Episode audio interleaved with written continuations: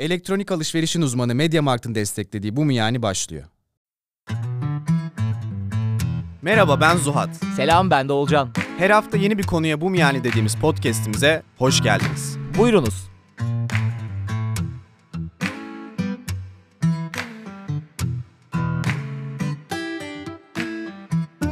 Selam millet. MediaMarkt'la tam zaman dedik ve bildiğiniz gibi sizin için 6 bölümlük bir mini seri hazırladık. Bugün bu serinin 4. bölümünde aslında istemeden önceki bölümlerden bir tanesinde. Bir önceki bölümde mi giriş yaptık? Galiba bir girdik. Kabullenmekte. Abi biz en son kabullenmek mi konuştuk? Onu çıkmadık mı? Neyse birbirine karıştı. Bugün çıkıyoruz tamam. Kabullenmek. Tamam siz derken çıkmış olacağız. Seydim o ne seksi bir ses öyle yalnız. Millet bu hafta kararsızlık konuşuyoruz. Valla en kolay karar verdiğimiz bölümlerden biri oldu bu arada. İronik bir şekilde. Abi ben yani... Bu arada bugünün sponsoruna yani MediaMarkt'ta ne konuşacağımıza karar veremeyip kararsızlık konuşalım diye gittiğim zaman markaya... İkna edici oldu mu? Şey dedi yani gerçekten karar vermeyip bunu mu konuşmaya karar verdiniz dedi. Ama işte bu bir mesele var demek evet, yani. Evet ortada büyük mesele var. Bu mu yani her zamanki gibi konu başlıklarını gerçek hayattan. Sağdan soldan gündemden trendlerden değil gerçek hayattan alan podcast. Yiyemediğimiz şeyi size yedirmiyoruz millet. Mesela sohbet edemeyip de sohbet etmiştik. Evet, sohbet etmek üzerine sohbet etmiştik. Evet. Tam dediğin gibi olmamıştı ama olsun evet. O da katıldadır. Hemen podcast moduma giriyorum. Ya kendimde çok fark ettiğim bir şey, çevremde de çok gördüğüm bir şey. Yani çevremde görünce de böyle görüp farkına varıp eleştirdim ama yine kendimle yaptığım bir şey ki zaten hep öyle olur ya bu işler. Hı-hı. Ve bir yerde artık dedim ki yani yeter. Yeter abi yani bir şey var yani bir tutan bir şeyler var. Nedir bu? Hani sürekli bir o yöne gidiyorsun, bir bu yöne gidiyorsun. Biraz orada bir şey yapıyorsun, biraz bu tarafa doğru bir adım atıyorsun ama günün sonunda böyle bir... Tam bir hareketsizlik değil bence bu ama sonuca dökülemeyen bir hareketsizlik yani aslında hiçbir şey yapmıyor değilsin, duruyor değilsin, zamanı tamamen boşa harcıyor değilsin ama bir şekilde kendine net bir hedef koyup oraya doğru emin adımlarla gitmediğin için hayatta sanki aynı yerde kalıyormuşsun gibi hissediyorsun ve bu bir yerden sonra eğer kendi içine bakıp hani bende böyle bir kararsızlık var neden acaba sorusunu sormuyorsan dış dünyaya karşı hasete dönüşmeye başlıyor. Başkalarının her böyle şeyde olduğu gibi.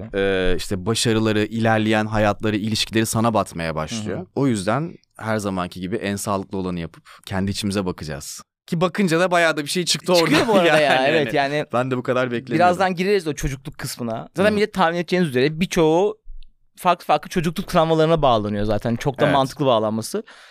Daha demin onu konuşuyorduk Zuhat'la. Yani bölüme hazırlanırken bir ara bölüme hazırlandığımı unuttum yani. Böyle çok güzel bir video var. Şimdi buraya koyarız hemen. Görürsünüz siz de. Ve şey oldum ya. Kalemi falan bırakıp böyle izlemeye falan başladım. Sonra hatta geri alıp ne yapıyorsun mal yarın bölüm kaydediyorsun. Sonra not almaya aldım, başladım. Ben de böyle 2 kere izlemiş bulundum. Çünkü ilkinde hani sadece izleyip sindirmem gerekti yani. Evet, çok etkilendim. Evet abi. Ya oraya gelmeden önce ama tabii biraz daha... Ya bizim abi problemimiz bence karar verme olayına bakış açımızla alakalı bir problem var. Yani sanki karar... Onu çok dramatik yaşıyoruz. Gerçekten çok dramatik yaşıyoruz da yapmayalım artık bunu. Ya karar böyle çok nihai bir şeymiş gibi geliyor. Hı-hı. O yüzden zaten bu kadar üzerine düşünüyorsun. Çünkü hani yanlış bir karar verirsem bunun pişmanlığıyla yaşayamam, bunu düzeltemem, bunu değiştiremem ya da bu... yanlış kararla içimde barışamam. Yanlış karar vermiş olmakla da kararın kendisiyle de yani bu bir ilişki ise şeyi biliyorsun. Ya, aklım veremediğim kararlarda kalır. Hani yaptıklarımdan pişman değilim. Aklım hala yapamadıklarımda mıydı? Ne dedim? Abi bak bu mesela bu laf çok iyi bir karar verme yöntemi bu arada. Yani bir şey yapıyor. O tam tersi. Evet aslında iyi bir karar verici yöntemi bu hani. Neyse en sonuna geliriz buna. Zaten işte bununla ilgili şey diyorlar. Yani decisive person ve indecisive person diye ikiye ayırıyorlar. Yani hani. Karar verebilen ve veremeyen insan diyelim buna. Ve en çarpıcısı da şu. Hani decisive person'la ilgili yani karar verebilen insanla ilgili hayatı yaşar. Aynen öyle. Ve akışındadır hayatın. Ben mesela hayatı yaşayamadığımı artık hissediyorum. Yani hani hep bir şeyler var ama dönüşmüyor da bir şeylere ve sanki o hayatı da yaşamam gereken gibi yaşayamıyormuşum. Buna istersen işte ilişkilerde, kariyerde, kendinle alakalı yaşam tarzı birçok şeyde yani. Bunda abi zaten geçen bölüm girdiğimiz ve bizi etkileyen kısım da o oldu ya. Bir yaşın çok etkisi var. Eskiden zaman kaybetmek çok büyük bir lükstü. Ya atıyorum 25'te bir şeye başlayıp bir ilişkiye, bir işe. Ben dükkanı kurduğumda 25 yaşındaydım. Diyordum ki abi en kötü 27'de bir işe girerim diyordum. Harbiden 27'de bir işe girdim. Ve 2 yıl hiçbir şey değil yani. Abi tecrübe oldu bana falan diyordum. Şu an düşünsene abi 32'deyiz. Yeni bir şey kursak ve şunu diyemeyiz yani. Tamam abi en kötü. Aslında diyebiliriz. Şöyle hata yapıyoruz yani. geçmişte kazandığımız tecrübelerin sanki hepsi yok oluyormuş da sıfırdan yeni bir insan oluyormuşsun gibi düşünüyorsun. İlişkilerde de öyle. Ya aslında önceki ilişkiyi kötü yaşadığın zaman sana neyi yanlış yaptığını sana hep gösteriyor ya. Kendini tanıyorsun. Bir kadınla ve erkekle neyi istemediğini görüyorsun. Aslında üzerine koyarak devam ediyorsun. Ama sanki her yeni kararımız geçmişimizi sıfırlayacak gibi düşünüyoruz. Ve şu anda zaman kaybetme lüksümüz de çok fazla olmadığı için yaş ilerledikçe bu da bizi çok büyük bir kararsızlığa itiyor. Tabii canım. Yani mesela ben şeyi hep biliyordum. Benim işten çıkmak için en büyük motivasyonum 30 yaşından sonra çıkamam. Çünkü 30 yaşından sonra böyle bir kafaya geleceğimi biliyordum yani. Hani o zaman baskısına karşı koyamayacağımı biliyordum. Ya da şu an için mesela en yaygın örneği bir ilişkiye girmek 30 yaşından sonra çok zor. Hı hı. Çünkü sanki girip girebileceğin son ilişkiymiş gibi hani. Çok doğru girmem lazım. Hani bu insanla ilişkiye girersem o insanla ya evlenirim ya da yapayalnız kalırım. Abi bu tabii ki bizim aksini yapmak çok zor olsa da kafamızda olan şeyler. Çünkü işte hep böyle kendimizi etrafımızdaki akranlarımıza kıyaslayarak böyle nerede olduğumuz hayatta değerlendiriyoruz. Çok sağlıksız yani. Hep, ya hep desem de yapıyorum. Ama bir de dışarıdan görerek o da çok kötü. Ya bir insanın hayatını dışarıdan görerek değerlendirip kendi karar verme sürecinin etkilemesine izin veriyorsun ya. Ya adam evlenmiş çok mutlu gözüküyor. Belki çok kötü bir hayatı var. Kesinlikle o boyutu da var. Ya da 6 ay sonra boşanıyor ya da 6 ay sonra batıyor adam falan. Ya o boyutu da var ama şu boyutu da var. Yani senin hayat yolculuğun çok farklı olabilir yani. Hani o 30 yaşına gelip çok mutlu bir evlilik de yapabilir. Hakikaten dışarıda da çok mutludur, içeride de çok mutludur. Ama senin mutlu bir evlilik yapabilmen için o şartlar geçmişte oluşmamıştır ve senin onları çözmen için daha hala ekstra zamana ihtiyacın vardır. Yani bu çok haksız bir kıyaslama oluyor. Ne kadar önüne geçemesek de yani. Ve birçok konuyla ilgili, kariyerle ilgili de öyle. Ya bazı insanlar gerçekten şanslı oluyor abi yani. Şans faktörü hayatta çok büyük bir yer tutuyor. Özellikle böyle 30 yaşına kadar. Yani şanslı oluyorsun ya da şanssız oluyorsun ve o seni hayattaki o takvimde farklı noktalara atabiliyor başkalarına kıyasla. Aslında bu şans dediğimiz şey de bir kere daha bahsetmiştik. Bir yerde de abi senin çocukluğunu geçirdiğin aile belirliyor. Direkt. Yani o şans dediğin şey aslında sen birazdan gireceğimiz... Artı çevre. Ha, tabii canım çevre. Yani insanlar nasıl ilişki kurabildiğin, güvenli bir çocukluk geçirdin, geçirmedin bilmem ne... Aslında hepsi senin hayatta verdiğin bir adım, iki adım, üç adım bunları belirliyor. Ve sen sonunda 30 yaşından önce atıyorum çok başarılı, mutlu neyse başarı limitin, mutluluk limitin o insan oluyorsun. Ama aslında bu o güne kadar verdiğin 1000 tane karar ve belki 1000 kararın 750'si yanlıştı. Bununla yıkılmayıp 250 karar daha verdin. Ve onlar doğru olmaya başladı ve sen güzel bir yere geldin. Evet. Ya işte zaten şunu anlamak çok kritik. Ya bu tamamen duygularla alakalı bir şey. Yani aslında karar vermek... Ya da vermemek senin sonrasında gelecek duyguları ne kadar iyi kaldırabileceğin ya da kaldıramayacağınla alakalı bir şey. Ve bu analiz paralizi dedikleri bir şey var ya, analiz ederken felç olmak. Hani bir şeyi sürekli düşünüyorsun, değerlendiriyorsun, işte üzerine yatıyorsun, bir daha düşünüyorsun. Aklına bir şey geliyor, bir de oradan değerlendiriyorsun. Ve bununla ilgili bir adam çok güzel bir şey söylemiş. Burada aslında şunu bekliyorsun. Kararın kendiliğinden sana gelmesini bekliyorsun. Oturacağım, düşüneceğim, analiz edeceğim ve o karar bana gelecek. Böyle bir şey hiçbir zaman olmayacak yani. Her zaman şüpheler olacak. Her zaman ters gidebilecek şeyler olacak. Her zaman risk olacak işin içinde. Sen bir noktada emin olmadan o kararı alacaksın. Zaten karar alabilmek yani bunu bir beceri haline getiren şey için içinde risk olması. Yoksa zaten düşününce kararın kendiliğinden belirdiği bir dünya olsa. Zaten risk diye bir şey yok yani. Risk olmaz ve herkes otomatik o kararı alır ve onunla hayatına devam eder. O yüzden abi gerçekten olay tamamen ya bunun arkasındaki o duyguları anlayabilmek yani. Hani ne yaşamaktan korkuyorum? Ve bu korku nereden geliyor yani? Ve abi şey diye de çok büyük bir yanılgı var ya. Karar verme sürecini uzattıkça, çok analiz yaptıkça aslında hayatın için bir karar alıyormuşsun yanılgısına çok fazla düşebiliyorsun ya. Yani aslında artık atıyorum birçok insan için bu nokta var yani. Artık bir karar alman lazım. Atıyorum artık istifa etmen lazım. Artık o çocuktan, o kızdan ayrılman lazım. Ama bunu 2 hafta boyunca düşünüp arkadaşlarına oturup sohbet edip dertleştikçe... Sanki hayatın için bir şey yapıyormuşsun gibi hissediyorsun. Ertelemek aslında yani. Aynen öyle. Kaçınmak kolay yani günün sonunda. Ama günün sonunda da şey diyorsun, yatağa kafanı koyduğunda okey abi hayatım için sonuçta düşünmem de gerekiyor. Tabii ki bir noktaya kadar düşünmek gerekiyor. Bu arada. Ama abi işte o bir nokta var. O dakikadan sonra o eri tamamen zaman kaybına ve senin kendini kandırmana dönüyor. Ve yani bence en kötü şeylerden biri de içinde kalmak yani. İçinde böyle kapalı, kısılı kalmak yani o stuck hissi yani. Hani bu ilişki olsun, iş olsun, başka bir şey olsun, hayatınla ilgili genel... Çevren olsun. Yani böyle emin olamıyorsun, iyi hissetmiyorsun ama böyle işte bir gün diyorsun ki ya tamam hani belki de ben abartıyorum falan. Sonra bir his geliyor diyorsun ki abi ama çok da kötü hissediyorum. Hani bir şeylerin değişmesi lazım. sürekli bu gitgellerin içinde sıkışıp kalıyorsun yani. Kendini böyle sürekli gidip geldiğin ama hiç aksiyon alıp bir şeyleri değiştirmediğin. Ya kendinle ilgili de belki bir şeyler değiştirmen gerekiyor. Yani mesele bu da olabilir. Ama günün sonunda hiçbir şey değiştirmediğin bir noktada bırakıyorsun ve bu bence çok fazla insanın kendisiyle ilişkisini zedeliyor. Kendisiyle ilişkisini zedeliyor. Zaten özgüven bizim topraklarda şey ya böyle. Nadir bulunan bir yani böyle bitki. Dibi kalan bir hani böyle bir kola gibi falan hani böyle. Aha. Anında gidebiliyor ya da dibi kalan bir su gibi yani böyle. Hava sıcak, bırakırsan buharlaşıyor anında. Ki karar vermediğin her anda aslında kendi özgüveninden yiyorsun. Çünkü aslında bir şeyi de biliyorsun. Hani yapman gerekeni çok içten bir yerden biliyorsun. Ama o yani özüne güvenip sana söylediği şeyi yapmayınca o özgüven de kırılıyor bir yerde çünkü. Evet çünkü. Hani bu sana güvenmiyorum anlamına geliyor. Hani sen bana okey istifa et diyorsun. Ama ben sana güvenmiyorum kardeşim. Diyorsun aslında kendine yani. Deniz'de bir tane DVD'ci vardı. Hatırlıyor musun? Deniz'de Çamlık'ta çok fazla DVD'ci vardı bu arada. Her seferin herkes bunu yaşamıştır. Adama gidip abi bir tane film tavsiye etsene derdin. Sana 20 tane film tavsiye ederdi. Sonra sen başka film alıp çıkardın. Ben bu arada... Bu karar verme şeyleri de çok aklıma bir anda o geldi. Yani herkese fikir soruyorsun. Herkes bir şey söylüyor. Ve adam hani DVD'ci tamam hani sinema eleştirmeni değil de en azından filmi izlemiş yani. Niye soruyorsun abi o zaman yani? Ama yine gidip işte izlemek istediğim en saçma filmi alıp çıkıyordum. Ya şey de olur ya böyle gelir sana işte abi işte bu kız böyle yaptı bana şöyle üzüldüm falan filan anlatır. Oğlum artık yani gör yani bırakman lazım kardeşim kendini çekmen lazım. Abi haklısın falan. Haklısın. 2 saat sonra kızın evinde falan. Kızın yanından story falan koyar yani. O da garip mesela. Neyi doğrulamaya çalışıyorsun? Ya da bir şey mi duymak istiyorsun hani? Evet. Bence işte şeyi doğrulamak istiyor insan orada. Doğru olanı ben de biliyorum.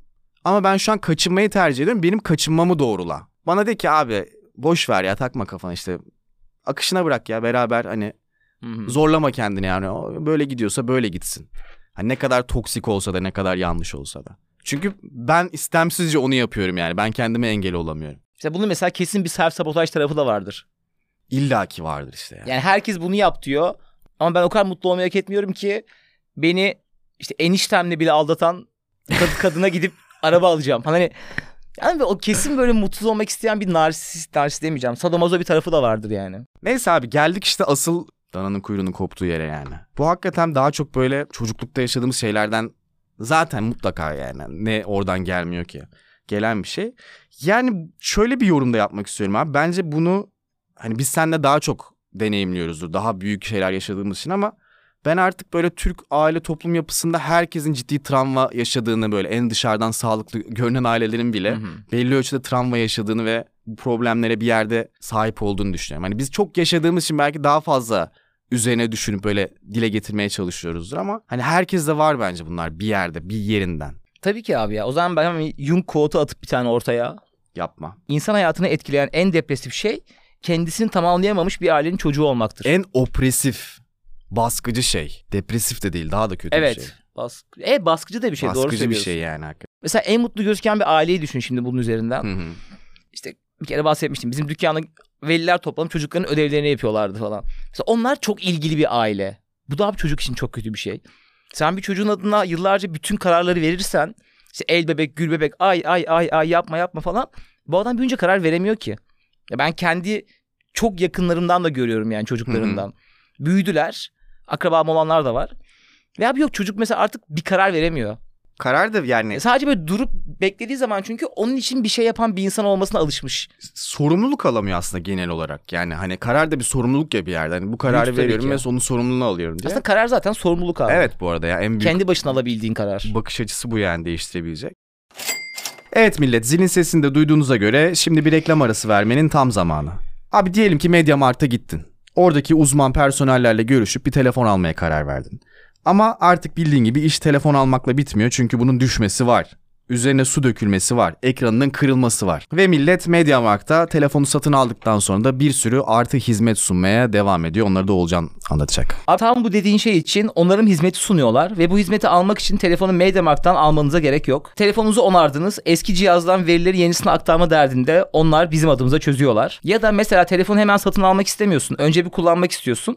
Sana kiralama hizmeti de sunuyorlar. Ve en son olarak da eskisini getir yenisini götür kampanyaları da var MediaMarkt'ın. Ve abi buna ek olarak MediaMarkt'ın çeşit birçok artısı var. Ama biz yorulduk devamında ceza söylesin mi? Hadi söylesin. Nereden aldığın hiç fark etmez. Onarımın adresi adresi burası değişmez. Teknik destek tam donanımlı MediaMarkt'la tam zamanı. Kirala hadi sıfır, yeni bir modeli ya da yenilenmişi al garantili. Aktarır yedekleriz verileri MediaMarkt'la tam zamanı. Robot süpürge modem televizyon, adreste kurulum budur vizyon. Uzmanı varken düşünme yaranı MediaMarkt'la tam zamanı. Telefonu takılır takma gerisini, getir hadi eskiyi götür yenisini. Yap hadi toplantını en iyisini MediaMarkt'la tam zamanı.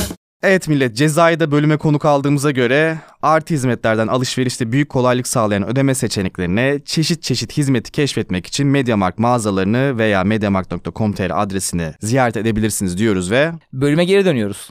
Evet, genel olarak sorumluluk almayı öğretmiyorsun ya da sorumluluk almamayı aşılamış oluyorsun ona. Tam tersinde de abi mesela ihmalde de, yani işte çok ilgilenmek bir yerde ama ihmal edilmiş çocuklarda da, yani bilmiyorum var mı böyle tanıdığın etrafında? Ay, ne var mı ya? Bir saçıma bakacağım. Bu mesela beni sarsan bir şeylerden oldu. Yani bir, çok kendi başınasın. Çok küçük yaştan itibaren. Çünkü birçok ihtiyacınla ilgilenilmiyor. Yalnız bırakılıyorsun, belki yalnız kalmaman gereken yerlerde. Ve o küçük yaşta aslında bir yetişkinin vermesi gereken kararları kendi kendine vermen gerekiyor. Yani çok erken yaşta büyümen gerekiyor. Ve bu süreçte de hem bu sürecin kendisinde hem de genel böyle işte hani ödevlerin, bir şeylerin üstünü başını giyerken kimse sana rehberlik etmiyor. Kimse sana yol göstermiyor aslında. Yani bir yandan da ebeveynin öyle bir rolü var, yani sana gelip işte bak, hani köpeklerde bile öyledir ya, yani böyle gösterir yani nasıl yapacağını. Böyle olunca abi çok küçük yaştan hem çok büyük kararlar alman gerekiyor hem de hiç yol gösterecek biri yok etrafında ve sen de çocuksun, yani ne yapabilirsin, ama bir yandan da hayatta kalmak için o kararları alman lazım.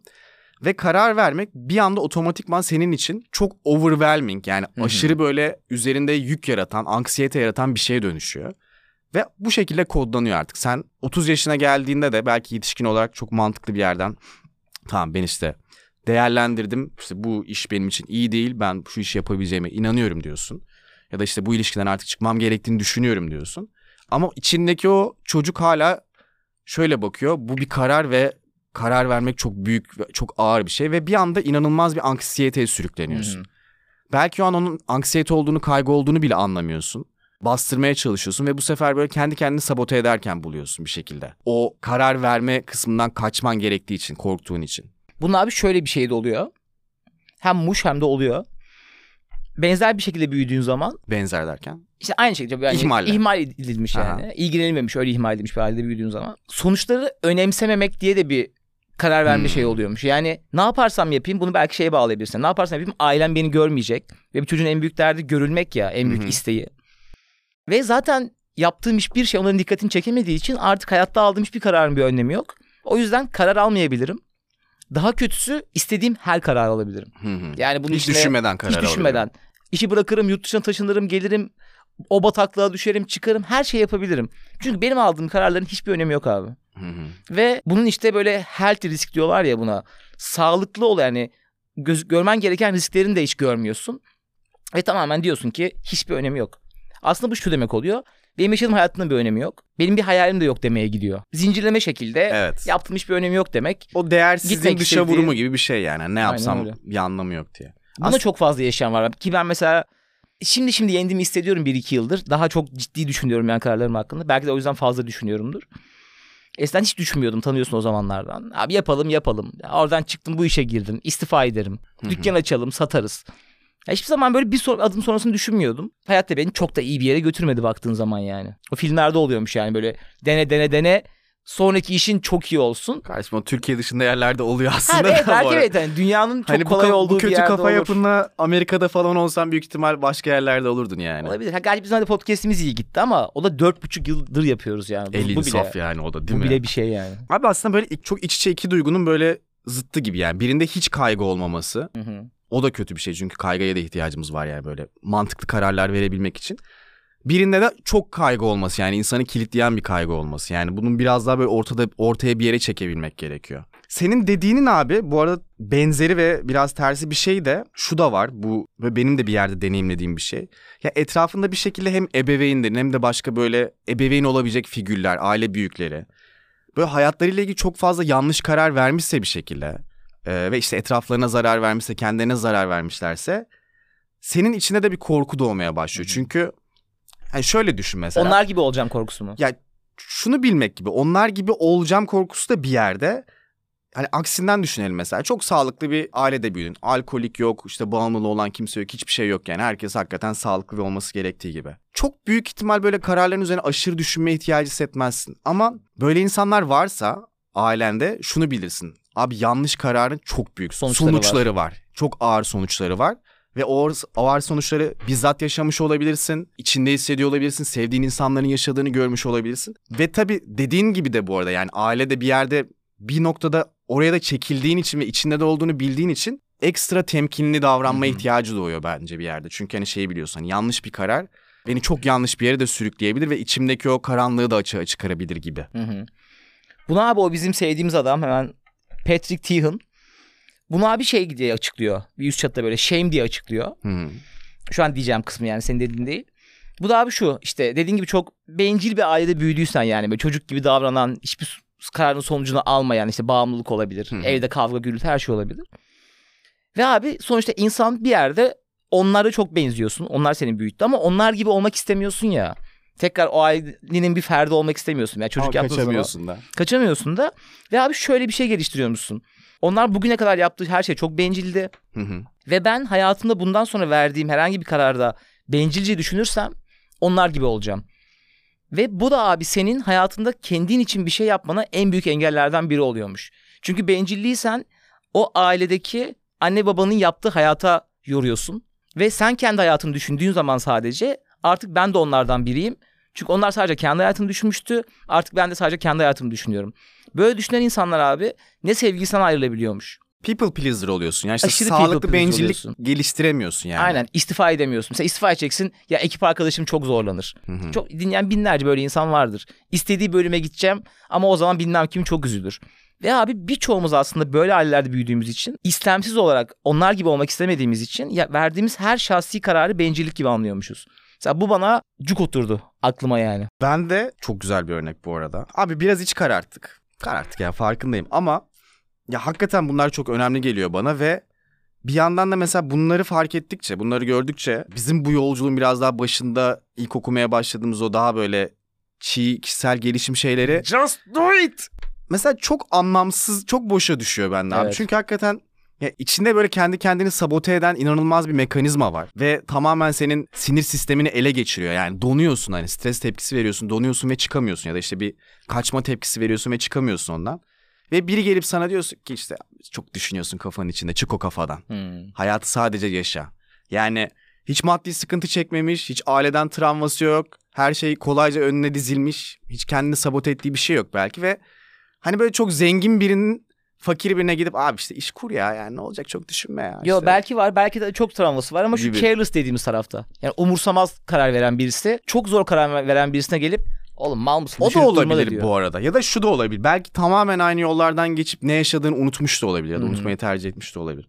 O yüzden abi hakikaten artık böyle bundan sonra en çok yapacağım şey zaten bunlara dikkat etmek olacak yani. Çünkü hakikaten sen ne anlatırsan anlat. Böyle kişinin bilinçaltında kompleks bir inanç sistemi varsa, şema varsa ve ki o da direkt böyle senin sinir sistemini etkiliyor. İşte savaş kaç moduna sokuyor. Çok fazla yapabileceğin bir şey olmuyor onu çözmeden. Mesela bir şekilde yapsan da bir yerde tıkanıyor. Ben de onu diyeceğim evet. Onu çözmeden gittiğin zaman aslında yine belki zaman kaybediyorsun. Çünkü yine kendini bir zaman da ölü bir sona sürüklüyorsun yani kendine. Özgüvenini de kaybediyorsun yani. Çünkü iyice sorunlu hissetmeye başlıyorsun kendine. O yüzden biraz daha canınızı sıkacağım şimdi. Abi senin dediğinin bir tersi de ben mesela bunu bir parça yaşadığımı hissettim ama bu çok tipik Türk ailesi örneğidir. İşte diyor ki mesela baba anne de çalışmıyor ve baba gidiyor bütün gün çalışıyor. Nefret ediyor işten. Belki böyle içten içe daha iyi bir iş yapabileceğini de biliyor ve işte geliyor böyle surat asık oturuyor böyle yemek yiyor. İşte çocuklar korkuyor ondan çünkü her an ters yiyebilir baba. İşte anne böyle şey modunda işte ay bey diyor sen olmasan modunda. Ve bu baba diyor yani babayla anne birlikte bu şekilde babayı bir şehit haline getiriyor. Yani aile için kendini feda eden, sevdiği şeyleri yapmayan ve mutsuz olan bir şehit haline getiriyor. Ve aslında şunu yapıyor baba kendi kötü kararlarını bir silaha çeviriyor. Çünkü kendi yanlış bir karar vermiş, kendi mutsuz, kendi mutsuzluğunun sorumluluğunu almak yerine bunu acısını çocuklarından ya da işte aile etrafındakilerden çıkarıyor ve buna da bir şey diyemiyorsun. Çünkü baba hani senin için, seni okutmak için kendini feda etti. Neler çekti o baba. Ve bu şekilde büyüyen bir insanda diyor ki, bilinçaltında şöyle bir kodlama yapar. Doğru olan kendini feda etmek, bencil olmamak ve acı çekmektir, mutsuz olmaktır. Hı-hı. Eğer sen sevdiğin işi yaparsan, seni mutlu edecek bir şey yaparsan bu bencillik demektir. Ve bu etrafındakileri de üzer. Çünkü etrafındakileri mutlu edecek şey senin babanın yaptığıydı. Yani baban sana bunu kafana vura vura söyledi. Hani sizin için yaptım, sizin için yaptım. Annen hep onu böyle pekiştirdi. Ve eğer böyle bir inancın varsa istediğin kadar istifa et. İşi bırak, planla bir şeyler yap. Hep bir şey seni bir yerde tutar. Hı-hı. Hep bir noktada tıkandığını hissedersin ve anlamazsın ne olduğunu diyor. Güzel. Ben mesela bunu, ki bu da zaten direkt şuna bağlanıyor işte senin en başta dediğin o Jung'un sözü, yani hani bir kişinin hayatında oluşabilecek en büyük baskı faktörü ailesinin o tamamlanmamış hayatı, gerçekleşmemiş potansiyeli diye. Bunu zaten böyle bizim ailede çok hissediyordum, yani hep böyle potansiyeli yüksek ama bir şeyler hep tutmuş onları ve fark ediyorsun ve bunu böyle çocuğa yansıtmak onların sırtında kaldıramayacakları bir yüke dönüşüyor. Hı hı. Ki bir yerde işte o yükün altında eziliyorsun sen, hani işte bir yetişkin olarak ne kadar doğru adımları da atsan, mantıklı kararları da versen bir yerde o içindeki çocuk eziliyor, ölüyor yükün altında. Hakikaten evet. Bu arada can çekişiyor yani, evet. İçten içe. Vay be abi, yani hakikaten bu arada neler varmış ya. Gerçekten ya. Yani etkileyici konular ya. Ben şok yani. Ben hakikaten şok yani ben. Ya ben bu saydıklarımın böyle birçoğunu bizim işte 1,5 yıllık terapi sürecinde de mesela yakın zamanda konuştuğum, hissettiğim şeyler de mesela burada laps diye karşıma çıktı. Hı-hı. Yani muhtemelen yaşamamış, yani kendim kendimle anlamamış olsam izlediğim zaman çok bir şey ifade etmezdi bana. Hı-hı. Ya ben kendime bunu görüp içselleştirdikten sonra görünce, buraya hazırlanırken o videoda özellikle şey oldum yani. Okey ya dedim. Tabii canım. Ya bu adam bunu bildiğin bir yol olarak anlatıyor ve ben bu yoldan kendi keşfedeli bir ay falan oldum en fazla. Ya işte biraz adaçayı yakalım ve şu kötü havayı temizleyelim şimdi stüdyodaki. Şey bağlayalım bir anda böyle en çiz yere. En kötü karar bile kararsızlıktan iyidir. Hadi bakalım öyle ya. Ne düşünüyorsun artık ya? Hala düşünüyorsun. Do it şunu. Just do it. Ya işte just do it de olmuyor abi maalesef yani. O yüzden ya şunu anlamak lazım. Hakikaten karar verirken ya da veremediğimiz noktalarda nasıl bir mekanizma var ve en önemlisi aslında orada böyle çok samimi bir şekilde neden korkuyorsun? Yani karar verdiğinde sonrasında ne olacağından korkuyorsun yani. Hani mutluluğu hak etmediğini düşünüyorsun. Bencillik yapacağını ve yanlış, ayıp bir şey olduğunu mu düşünüyorsun? Bir hata yaparsan böyle içten içe hala işte baban seni gelip hala çocuk gibi eleştirecek diye mi böyle içten içe bir korkun var? Ya da mutlu olmaktan mı korkuyorsun? Sonuçta ailesinden daha mutlu olmak istememe gibi bir korku da var ya. Daha kompleks bir korku. Hem öyle, bir de gerçekten mesela Pelin Kesebir'in sözü vardır ya, yani mutsuzluğa alışmış biri için yani mutluluk böyle yabancı bir gezegen gibidir ve tanıdık bir cehennemde olmayı tercih eder insan. Aynen. Yani tanıdık bir mutsuzlukta olmak. Abi insan zaten çok kompleks bir canlı ya. Peki mesela bu kadar konuşuyoruz. Bilim beni çok güldürüyor ya. Ne? Şey var, Feyyaz'ın öyle, bilim beni çok güldürüyor. Çok güldürüyor. Ya psikoloji beni çok güldürüyor ya. Vallahi. Evet abi, bilmiyorum. Evet abi, yani günün sonunda böyle şeyler var ve... Çok kısa iki tane maddeli şeye de geçeyim. Bunu herkes hissediyordur. Mesela çok güvensiz bir ailede büyüdüğün zaman tek ihtiyacın güven. Artık sana güven veren, yani güven hissini hissettiğin bir yerden de çıkamamak diye bir şey de oluyormuş. Atıyorum bir şirket var, aile gibi. Ama senin kariyerin çok büyük baltalıyor. Hı-hı. Ama sen hayatta hiç aile hissini yaşamamışsın. Hı-hı. Orası sana çok güvenli ve yıllarca boşluğunu hissettiğin şeyi tamamladığı için... O hissi başka hiçbir şeye tercih edemiyormuşsun. Sana atıyorum, vardır şu an yani yakın. Yok, vardır canım, çok vardır. Çok iyi iş teklifleri geliyor, gidemiyor mesela. Çünkü onun için güven hissi o evden, yani o ortamdan çıktığı zaman ölüme eşdeğer. Belki de o kadar travmatik bir halde büyüdü yani, böyle aile şiddet falan olan. Bu da mesela senin en iyi kararları alman o güven hissinin önüne geçebiliyormuş. Ben bunu kendimde hissediyorum mesela, yani o bir işte çalışmanın güven hissi bütün o hayat tatminsizliğine rağmen mesela bayağı önemli bir şeymiş benim için. Çünkü sonrasında böyle çok kaygı hissettim yani, hani böyle ve giderek katlandı o kaygı. Yani şey bir kaygı da değil yani, anlamsız bir kaygı. Bende de var canım, konuşuyoruz da seninle de. Hiç böyle onun hani şey gibi düşünüyordum hep. Abi normal kendi işini yapıyorsun, hani bir belirsizlik var işin içinde falan filan ama hep bir yerde onun da ötesinde daha böyle derin bir şey olduğunu da farkındaydım yani çünkü. Ya öyle olaya böyle kaygı olmaz ya. Yani abi. Hani ay sonunda parasız kalacağım kaygısı bu olamaz yani. Oh, evet. Evet abi, bence de. Evet abi.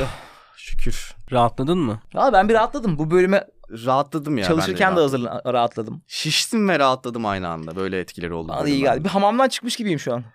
Böyle bir üzerimden bir yük kalktı. hamamdan çıkmış gibiyim ama böyle tam çıktığım anda bir araba geçmiş, suf hani böyle çamur sıçratmış üzerime biraz da böyle gibiyim de aynı zamanda. Peki abi, yavaş yavaş hemen sonuca bağlayalım. Benim diyeceğim şey şu abi. Bu karar verme sürecini iyi karar verdiğin ya da böyle kararlarının sonucunda başarılı olduğunu düşündüğün bütün insanlar, istisnası yoktur bence, karar alıyorlar. Kötü bir sonuç yaşıyorlar. Sonra bunu içselleştiriyorlar. Sorumluluğunu alıyorlar. Bir karar daha alıyorlar. Muhtemelen yine kötü bir karar alıyorlar. Bunun sorunlarıyla başa çıkıyorlar. Sonra bir karar daha alıyorlar. Yani bu karar verme süreci zaten böyle bir şey. Önemli olan zaten o çıktının sana ait bir şey olduğunu kabul edebilmek. Hı-hı. Ve bundan korkmamak, kaçmamak. Daha önce konuştuğumuz ve konuşmadığımız da belki de bir sürü şey gibi çok duygusal travmalara girmeden, no more drama yapmadan yani. Okey abi, demek ki bu iş böyle olmuyormuş. Hı-hı. O zaman ben bunu yapmam gerekiyor bir sonraki seferde. Hayat böyle bir şey abi. Yani bu, birçok insan ilk evliliğinde mutlu olamıyor. Birçok insan, belki %99'u ilk kurduğu işte başarılı olamıyor. Evet.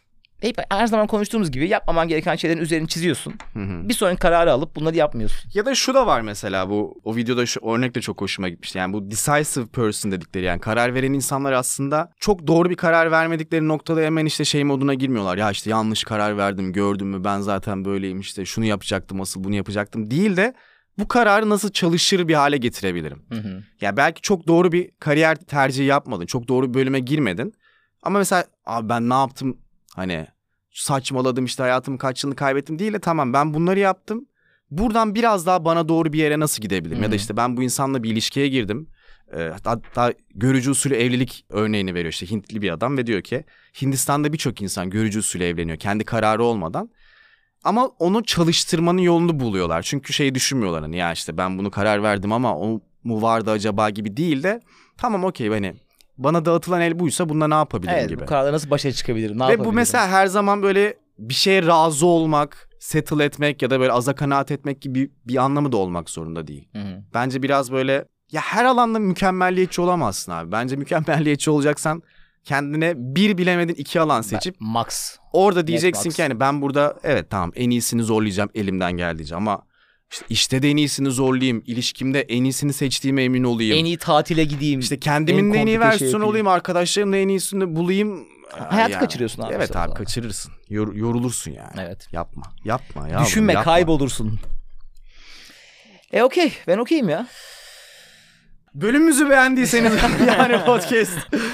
Bu mu yani podcast sosyal medya hesaplarımızdan bizi takip edebilir, paylaşabilir. Paylaşırken de tagleyebilirsiniz. YouTube'da katıl butonumuza katılırsanız biraz para verirsiniz ama paranın karşısında da çok da güzel şeyler de alırsınız. Evet, bu bölümlerin uzun versiyonları, özel bölümler. Destek olmuş olursunuz aynı zamanda bu şekilde. İyi, bölüm sonu sorumu soruyorum ve kapatalım. Hadi bakalım. Bu da yine o videoda vardı, bunu ben bulmadım. What is your personal stuck demiş. Yani senin kişisel olarak sıkıştığın bir şey var. Hı. Şu an tamam hepimiz birçok konuda sıkıştık. Özellikle farkındayım yani. Ama en çok koyan. Ama en çok senin çıkabileceğini hissettiğin sıkışmışlık sana en çok rahatsız eder ya. Hı. Yani şu anda gidip mesela abi Lamborghini alamıyorum. Ne sıkışamazsın abi yani. Senin içinden çıkabileceğin ama çıkabileceğini bildiğin içinde seni çok rahatsız eden bir şey var. Hı. Mesela benim bir şey var, senin bir şey var, hepimizin bir şey var. Adama diyor ki önce bunu düşünün. Hı-hı. Çünkü en büyük sıkışmışlık çıkabileceğini hissettiğin o sıkışmışlık. Kendini çünkü aciz hissediyorsun. Yine özgüvenden yiyorsun, bozuk para gibi. Diyor ki bunun üzerine çalışın. Evet. Ve ilk başta short term'de, kısa vadede kötü olacağını düşünsen de o kararı ver. Ve o kötü sonucu yaşa. Sonra emin ol zaten daha iyiye gidecek. Evet. Bu birçok şey olabilir. Ama artık hareketsiz hale gelecek kadar sıkıştıysan, kötü bir karar gibi duruyorsa da, atıyorum Türkiye badiyken istifa etmek falan. Hı-hı. Kötü bir karar gibi duruyorsa da okey abi, artık hareketsiz hale geldiysen İstifa ediyorsun ve bir sonraki adımın sorumluluğunu alıyorsun. Başka bir çıkış yolu yok diyor. Ya da bu kararsızlık hali üzerine çalışmak da bence bir karar. Tabii ki. Yani şu da bir karar. Ben karar veremeyen bir insanım genel olarak hayatımda ve ben bunun sorumluluğunu alacağım yani. Hani bunu anlayacağım, çözeceğim ve bundan sonra aynen daha sağlıklı bir noktaya gideceğim demek de mesela. Bu oyalanma değil bence mesela. Bu hakikaten ileri doğru atılan bir adım. Yani tabii daha ki bir şeyleri kalıcı anlamda değiştirmek için bir adım. Bunları düşünün millet. Bunları yapın. Buralara yaz günü kar yağdırdık, farkındayız, havalar güzelken. Okey, o zaman haftaya kadar görüşmemek üzere millet. Kendinize iyi bakın. Hoşça kalın.